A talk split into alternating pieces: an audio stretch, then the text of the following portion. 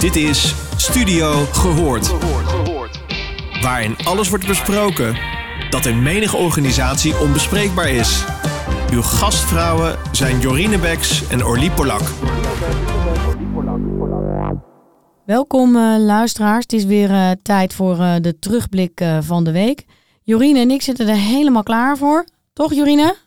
Ja, ik zit helemaal klaar. Heerlijk, ik heb er zin in. Ja. Laten we beginnen. We gaan beginnen. En we gaan over een inhoudelijk onderwerp natuurlijk even babbelen. En hoe dat deze week in de praktijk tot uiting kwam. En het is een favoriet thema van ons. Dat is inclusief leiderschap. En we hadden even bedacht dat het misschien goed is om het een beetje af te bakenen.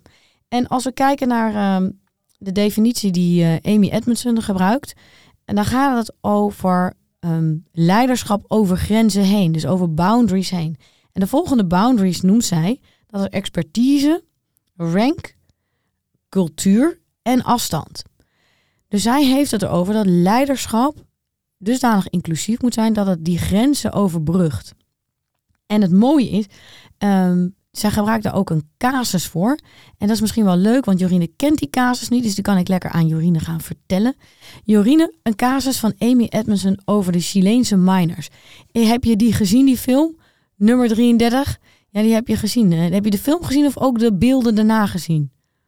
Ja, ik heb de, nou, de beelden, zeg maar, en ook haar verhaal erbij gehoord. Want dat vertelt ze heel vaak, zeg maar, in de samenvatting. Maar wat ik zo leuk vind, jij kent het grote verhaal. Ik ken allicht alleen maar de samenvatting. Dus ik zeg bars los en al ken ik het. De luisteraars kennen het niet. Dus ik zit helemaal klaar. Oké, en jij moet me dan aanvullen als ik het niet goed heb. Want ik heb er net een filmpje van gemaakt. Ik heb en met mijn gezin, dat was wel leuk, uh, de film over de miners uh, gekeken deze week. Dus die hebben dat ook helemaal meegekregen. En vervolgens heb ik daar een, uh, een video van gemaakt met de uitleg van Amy eroverheen. Met prachtig beeld van hoe die mensen daar te werk gingen. Nou, luisteraar, het gaat als volgt. er zijn in Chili is daar een, goudmijn en daar zijn allemaal mijners aan het werk. En die mijn die is een beetje outdated en dat, dat rammelt nogal. Dus je ziet in het, in het begin van het verhaal, zie je eigenlijk al wel wat, nou laten we het zeggen, even dilemma's ontstaan. Ze hebben, de mijn hebben ze volgehangen met spiegels, zodat ze een beetje kunnen weten of die of die berg in beweging is. Als ik het goed begrepen heb in het mijnerverhaal, is ze gaan natuurlijk hakken in een, in, een, in een gesteente. En het gesteente wordt daar eigenlijk onstabiel van. Dus het grootste risico van mijning is, is dat uiteindelijk een soort implosie ontstaat. Uh, scheuringen, een soort mini-bewegingen van die berg, waardoor je dus eigenlijk een hele grote calamiteit hebt. Nou, in, in, in het verhaal van die Chileense mijners gaan er 33 man gaan die, die, die, mijn in om, om goud te te delven. Volgens mij heet het werkwoord delven. En dan op een gegeven moment gebeurt het waar ze al, eigenlijk al dachten dat zou gebeuren. En um, ja, hebben ze een, een, implosie. Die, er zit zoveel beweging in die berg dat er een enorme rots uh, die komt naar beneden. En nou, die mijners die ehm, weten nog op tijd naar de schuilplaats te komen. Want heel veel van, van de mijn is eigenlijk niet meer intact. En die komen aan op de schuilplaats. En die komen er ook achter, terwijl ze in die schuilplaats zitten, alle vluchtroutes die zijn geblokkeerd. Eigenlijk nog veel erger in dit verhaal. Die vluchtroutes zijn niet eens afgemaakt. Dus die trappen die zijn niet af, dus ze kunnen er niet uit. En volgens de rescueplan zit er in die schuilplaats zitten daar eten voor drie dagen. Nou, ze doen die, uh, die uh, kist open en in die kist zitten uh, zes pakken koek. En daar zitten 16 blikjes tonijn. En daar begint die film al mee. Dat is al fantastisch. Er is al één mijner die heeft al verschrikkelijke trek. En die begint zich te verorberen op een, op een pak koekjes. Een ander deel van die groep is, is dan op de ontdekkingstocht. En aan het kijken van, joh, hoe kunnen we hier uit? En die komen er al heel snel achter. Er is no way out. Een mega rot zit er. Vluchtwegen zijn geblokkeerd. Wij gaan hier voorlopig nog wel even zitten. Die mijners hebben zelfs al bedacht, joh, ze gaan ons hier niet 1, 2, 3 uithalen. Die uh, rots die hier zit heeft zo'n dichtheid. Daar komen ze niet 1, 2, 3 doorheen. Dus we moeten heel snel terug naar de schuilplaats. Ze gaan terug naar schuilplaats. Komen erachter dat er dus één iemand al fanatiek aan die rol met koek is begonnen. En dan ontstaat er, denk ik, een soort strubbeling. In ieder geval uh, wat stress en gedoe en ruzie. en uiteindelijk wordt, ehm, wordt een van die leiders die wordt gekozen, of een van die mannen wordt gekozen als de leider. Want die zegt, jongens, we gaan hier voorlopig nog wel zitten en we hebben echt, echt heel weinig eten. Nou, dat, dat is eigenlijk al een heel bijzonder groepsproces. Ze kiezen dus hun natuurlijke leider. Ze kiezen hem op dat moment omdat hij de enige is die zegt, ik geloof wel dat we hier uitkomen. Want de rest van die groep, die denkt, we gaan hier gewoon dood. Die willen eigenlijk al zelfmoord plegen. En, en die willen gewoon niet verder. Die zeggen, ik ga hier niet uh, verhongeren, dus uh, ik ga hier uit. En dus dat groepsproces, dat beschrijft Amy in haar casus, wat daar dan gebeurt. Hè? Hoe zij, uh, ongeacht afkomst en verschillen, eigenlijk besluiten met elkaar, wij gaan overleven, wat er ook gebeurt. En kiezen hun natuurlijke leider als, ja, eigenlijk als rots in de branding van die gelooft nog het meest. En boven de grond zie je ook twee groepen ontstaan. Daar heb je een groep vrouwen, die eigenlijk al vrij snel bij het hek komt rammelen van joh, waarom horen wij niemand boren en komt niemand onze mannen redden? Een enorme geweld eigenlijk aan vrouwen en emoties en kinderen die allemaal aan die poort staan en allemaal zeggen, joh, je moet onze mannen redden. Terwijl bij die directeur van die meid denkt, joh, dat is geen kansloos, kost miljoenen, heb ik geen geld voor, laat lekker maar zitten die 33. Waardoor die emotie van die vrouwen en de samenwerking van die vrouwen ontstaat er ook iets in de politiek. Ja, want uh, die vrouwen die gaan naar de media en in één keer staat er een cameraploeg en in één keer is het, oh ja, ja, dan kan de Chileense uh, overheid, die kan dat natuurlijk niet zo laten gaan. Die moet daar natuurlijk iets mee doen, want het is natuurlijk gênant. Ik kan die 33 man niet voor het oog van de camera laten sterven. Dus dan ontstaat er vanuit dat groepsproces een nieuw groepsproces en komt de minister van Mijning, die komt naar de plek en dan begint er een heel bijzonder avontuur. Want het is nog nooit gebeurd dat er mijnwerkers zijn gered uit zulke omstandigheden. En dan zie je een samenwerking ontstaan die over alle grenzen heen gaat. Want daar begonnen onze podcast mee. Inclusief leiderschap over grenzen heen. Er wordt uh, expertise over de hele wereld ingevlogen. Van Amerika, van uh, Australië, over de, en ook uiteraard Chileens. Over de hele wereld.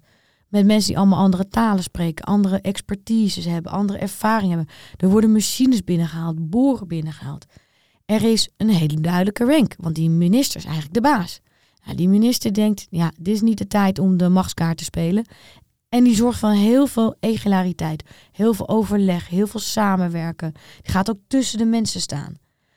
Dan hadden ze natuurlijk ook afstand, want heel veel internationale teams die werken ook op afstand mee. Iedereen komt adviseren. En ze hebben al die culturen. En wat ze doen, is eigenlijk het onmogelijke mogelijk maken. Is door de manier waarop ze samenwerken, de manier waarop ze omgaan met die leiderschap, redden ze deze mensen na 69 dagen. Het bijzondere is dat de mensen onder de grond, dus de mijnenwerkers, hebben het voor elkaar gekregen om met die 16 blikjes tonijn en die 5 rollen koek, om 18 dagen met z'n 33 in leven te blijven ongekend. Dat had niemand gedacht. Iedereen dacht, zou het maar drie dagen vol. Maar pas na 18 dagen hebben zij eten gekregen. En daarna hebben zij het eigenlijk mentaal volgehouden om niet helemaal gek te worden in, de, in het donker en in de eenzaamheid. En die vrouwen hebben het buiten volgehouden. Uh, en die zijn voor iedereen gaan koken en voor iedereen liedjes gaan zingen en iedereen de moraal hoog houden. En, en die, uh, uh, die internationale groep heeft het volgehouden. Amy Edmondson heeft het in haar boek over het type leiderschap wat je nodig hebt om dit voor elkaar te krijgen. En daar willen Jorien en ik het vandaag over hebben. Super mooi verteld. Echt ademloos dat ik te luisteren. En misschien de luisteraar ook. Wat intrigerend is, natuurlijk het type leiderschap. Dat is natuurlijk één. Maar wat hier natuurlijk ook heel duidelijk is, is een enorm gemeenschappelijk doel. En uh, door natuurlijk de vrouwen die rammelden aan het hek, die natuurlijk de urgentie hebben aangerammeld, zat die er natuurlijk ook in. Dus er zit een enorme gemeenschappelijke drijfveer in, purpose in. Maakt dat leiderschap makkelijker? Hoe kijk jij daarnaar? Inclusief leiderschap, hè? als die urgentie zo hoog is, bedoel ik. Nou, wat ik wel leuk vind, is dat Amy noemt die purpose niet eens zo expliciet. Maar als ik dan kijk naar andere, ja, andere theorieën van uh, Simon Sinek, die heeft het alleen maar over purpose. Die heeft het over de golden circle. En als je kijkt naar alle grote leiders die we in de, onze geschiedenis hebben gehad, dat waren de mannen van de purpose. Dus eigenlijk kon je je afvragen, is dit wel een voorbeeld van psychologische veiligheid? Of is dit eigenlijk een voorbeeld van dat mensen het nodig hebben om geïnspireerd te worden? Dat ze het nodig hebben om, om te geloven in waar ze het voldoen. En daar kwam ik tot het idee. Misschien is psychologische veiligheid een middel om mensen aan boord te krijgen, zodat ze zich onderdeel gaan voelen van de purpose. En is dat wat ze bedoelt? En wat het ook is, is, want dat is precies wat jij zegt, daarom vraag ik het ook. Want wat maakt nu uiteindelijk dat dit succesvol was? Geloof ik echt in dat die purpose die ze niet noemt, dat dat heeft meegespeeld. Kijk, hoe ik er naar kijk, is dat wil je de psychologische veiligheid verhogen, dus eigenlijk draai ik hem om. Wil je hem verhogen, zeg je, oké, wij geloven erin dat als die psychologische veiligheid daar is, dat iedereen zijn of haar bijdrage kan leveren, dat we elkaar uitdagen, et cetera. Dat uh, als je dat voor elkaar wil krijgen, heb je zeg maar drie knoppen waar je aan kunt draaien. Eén daarvan is vertrouwen, dus zorgen dat je elkaar hoort, dat je, nou, et cetera, het fundament, interesse. Nou, de meeste mensen hebben wel een beeld daarbij. De tweede is uiteindelijk uh, vrijmoedigheid, dus dat je durft te zeggen wat je vindt. Daarvoor is ook wel iets van zelfvertrouwen nodig. En daar komt de laatste, verschil maken. En het moment dat je met elkaar verschil wil maken, zoals in dit voorbeeld, en je dat echt gelooft, dat die ander daar ook in gelooft om dit verschil te maken, en dat hij dezelfde drive heeft, dan neem je die ander ook anders serieus, want die voegt iets toe. En die heb je nodig, want dat is een aanvullend talent. Dus dan is dat het creëren van inclusiviteit of inclusief leiderschap, dat is, ja, is dat het gevolg? Is dat waar je op stuurt in deze voor, dit voorbeeld? Hm. Nou, en wat je ook ziet in dit verhaal, is dat men niet gaat voor individueel gewin. Het is niet ik wil de, rij, eh, de redder zijn, of ik wil de grote leider zijn, of ik wil de man of the hour zijn. Maar wij willen samen die mannen gaan redden. Het is, het is de groep die de prestatie wil leveren. En wat je ook ziet in die casus, zeker in de echte beelden als je die gaat googlen, de mensen omhelzen elkaar, hebben tranen in de ogen en zijn zo immens betrokken bij waar ze het voor doen. En uh, zijn ook zo, dat gaat van mens tot mens. Het gaat niet eens zozeer van doel tot doel, maar echt van mens tot mens. Echt. Ja. Het is echt heel, het is een heel hecht, intens en gelukkig met goede aflopen. Uh, verhaal. Uh, dus ja, wat kun je, van, wat, wat, wat kun je hiervan leren? Is wat ik heel mooi vond, hoe je dat vertelde, de verschillende fasen, de verschillende ontwikkelingen qua leiderschap. En wat voor leiderschap is wanneer nodig? En de eerste die je noemde is hoop. Dat een leider zegt, ja, maar het gaat wel lukken. En, uh, en dat dan de anderen zeggen, ja, nou weet je, dan, dan gaan we jou volgen. Want jij bent degene die met energie komt, die toekomst ziet. En dan, dan ben je ook inspirerend leider. En uh, dus dat is natuurlijk één van de vormen. Maar vervolgens heb je weer ander leiderschap nodig. Want er moet ook iemand zijn die zorgt dat de verschillende expertises die dan zich melden, wel oplijnen ergens. Kun je daar nog iets verder over toelichten, wat je daarover hebt gezien in de film? Is dat naar voren gekomen? Nou, wat je ziet in die film is dat er heel erg veel trial and error is. Is dat ze proberen heel veel dingen uit. Echt, de boren gaan stuk. Er wordt ook heel veel geld uitgegeven. Ik denk dat het een van de allerduurste reddingsoperaties ooit is. Dus dat is ook wel wat voor te zeggen voor die overheid. Hè? Die overheid ziet echt per dag miljoenen verdampen. Want die boren die kosten nog wel wat.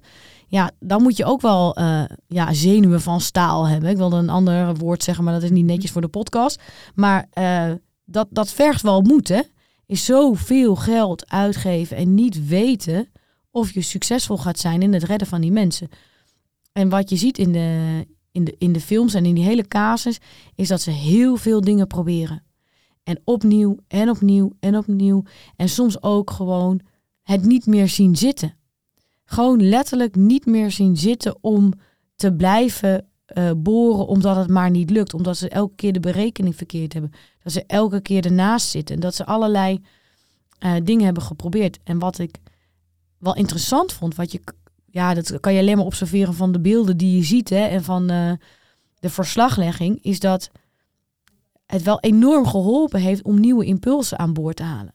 Dus dat zou ook weer een beetje pleiten voor diversiteit. Is dat je ziet het moment dat ze meerdere mensen aan boord halen met verschillende expertises, dat de creativiteit ook toeneemt en ook gewoon de energie er blijft, omdat ze continu ook kansen zien waarin het dan wel zou werken. Dus ze krijgen ook een beetje die, die je ziet die mannen ook helemaal oplichten. Zeg maar, dan zien ze hebben ze een technisch iets hebben ze bedacht en dan zie je al die gezichten in die, in die beelden stralen van joh, wij hebben toch iets zo mooi uitvinding gedaan met elkaar. Dit is niet alleen teamwork mooi, maar het is technisch mooi. Het is alle kanten vinden zij ja, zijn zij ja, in kleine stapjes hun, hun doelen aan het halen. Ik denk dat je dat daar ook uit kan leren. Is dat je het klein houdt. En dat je ook soms als het niet lukt nieuwe inzichten aan boord haalt. Zodat mensen weer hernieuwde energie krijgen. Dat, dat werkt echt enorm op het moment dat je complexe dingen moet oplossen. Ja, en een heel groot verantwoordelijkheidsgevoel. Hè? Dus dat is natuurlijk ook als je gaat kijken naar het model van Amy Edmondson, naar de Learning Zone. Dan gaat het ook over accountability. Hè? En dat je inderdaad de verantwoordelijkheid voelt en neemt in combinatie met die psychologische veiligheid, dat je kunt experimenteren. Dus dat je met elkaar het experiment aandurft te gaan vanuit het stuk verantwoordelijkheid. Er zitten heel veel verschillende uh, elementen in waardoor dit een succes is geworden. Maar wat jij ook aangeeft is moed met de D. En misschien moed met een T vanuit intrinsiek die verantwoordelijkheid van het intrinsiek moeten van jezelf, dat je dat verschil wil maken. Ook wat je zei, die energie. En wat natuurlijk ook heel mooi is, hoe komt de een die zakt terug en de ander is er weer om energie te brengen. Het geeft natuurlijk ook aan wat een hoeveelheid, uh, uh, uh, zeg maar, resilience erin zit. Veerkracht. Ja. En wat even nadenken. Ja, dat heb je goed gezegd. Wat ik heel interessant vind, en dat is denk ik ook de crux, want we, we hadden het over inclusief leiderschap. En um, nou ja, kan je als leider je afvragen, waarom zou je dat doen? Hè?